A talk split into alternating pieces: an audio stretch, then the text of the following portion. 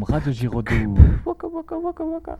Bonjour à tous, bonjour Juliette, bonjour Marie. Bonjour. Et bonjour Lucas. Bonjour. Bienvenue dans un nouvel épisode des Week News, j'espère que vous allez bien. Et comme chaque semaine, on va reprendre l'actualité en passant en France, en Europe, dans le monde, faire un point au niveau du sport, de la culture et on finira par la bonne nouvelle de la semaine. Et on commence tout de suite avec le Parlement qui a voté pour la création d'un délit de harcèlement scolaire dans la loi. Lorsque les faits auront poussé la victime à se suicider ou tenter de le faire, le ou les auteurs seront, selon leurs âges, risqueront jusqu'à 10 ans de prison et 150 000 euros d'amende. Chaque année, environ un enfant sur 10 serait victime de harcèlement en France. 63 des 119 milliardaires français polluent autant que la moitié de la population française, selon une étude de Greenpeace et de l'ONG Oxfam.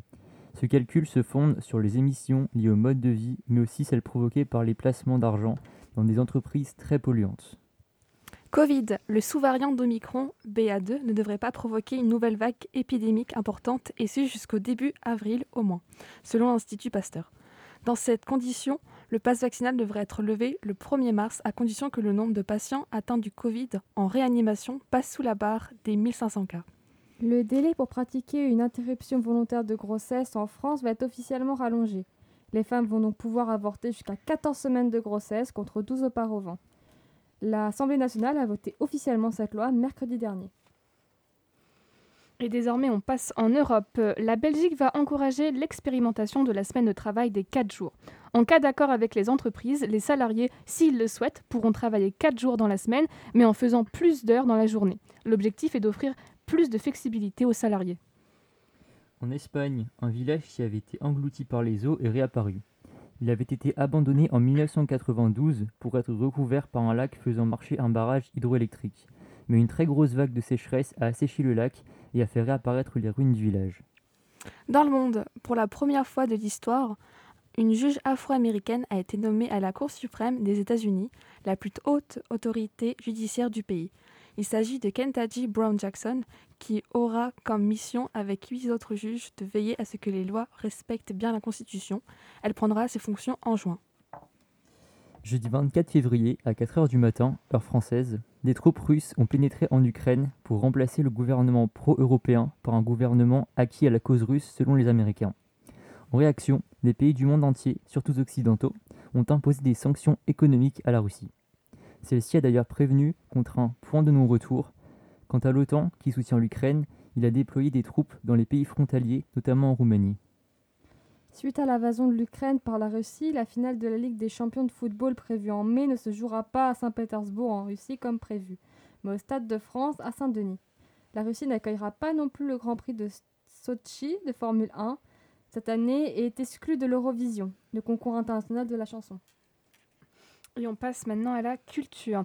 Le film de la semaine, c'est Blacklist de euh, Mark Williams, où Liam Neeson interprète Travis Block, un agent du FBI qui découvre un complot meurtrier qui implique ses employeurs. L'acteur a déjà collaboré avec ce réalisateur sur le film The Good Criminal en 2020. L'EP, Luge Radio Volume 1 du rappeur Louis JPK, est sorti la semaine dernière. Cet ancien membre du groupe Colum Columbine en est à son quatrième album, en solo, nommé Montagne Russe, sorti le 5 novembre dernier. La production de Fort Boyard a annoncé que les tigres ne seraient plus présents dans les prochaines saisons. Une loi a été votée en 2021 pour interdire les animaux sur les plateaux télé d'ici 2023.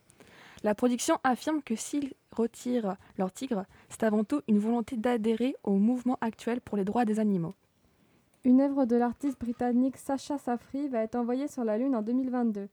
Intitulée We Rise Together with the Light of the Moon. Elle sera aussi accompagnée de 5 FNT, des jetons cryptographiques et tous les bénéfices de leur vente sera reversés à des associations caricatives. Et désormais, on passe au sport avec le 15 de France qui a disputé hier son tournoi face à l'Écosse et l'a gagné 36 à 17. Après trois victoires, après donc leurs trois rencontres, la France reste première du classement. Le Danois Christian Eriksen a disputé son premier match officiel face à Newcastle après son malaise cardiaque en plein match de l'Euro. Durant la Ligue Europa conférence entre l'OM et Karabakh, l'équipe azerbaïdjanaise a reconnu avec fair play à l'arbitre avoir inscrit un but de la main. En absence de vidéo, l'arbitre avait d'abord validé le but avant de l'annuler après l'aveu. Et enfin, la bonne nouvelle de la semaine, une femme a été guérie du sida, le virus responsable et le VIH. C'est la troisième personne à- au monde à avoir vaincu la maladie et la première femme. Elle a eu un traitement innovant à base de sang de cordon ombilical, différent des deux autres guérisons, ce qui donne aux scientifiques de nouveaux espoirs pour de futures guérisons. Et on vous remercie, on vous dit à la semaine prochaine. Merci. Merci. Boum boum, Radio Giraudoux. Waka waka waka waka.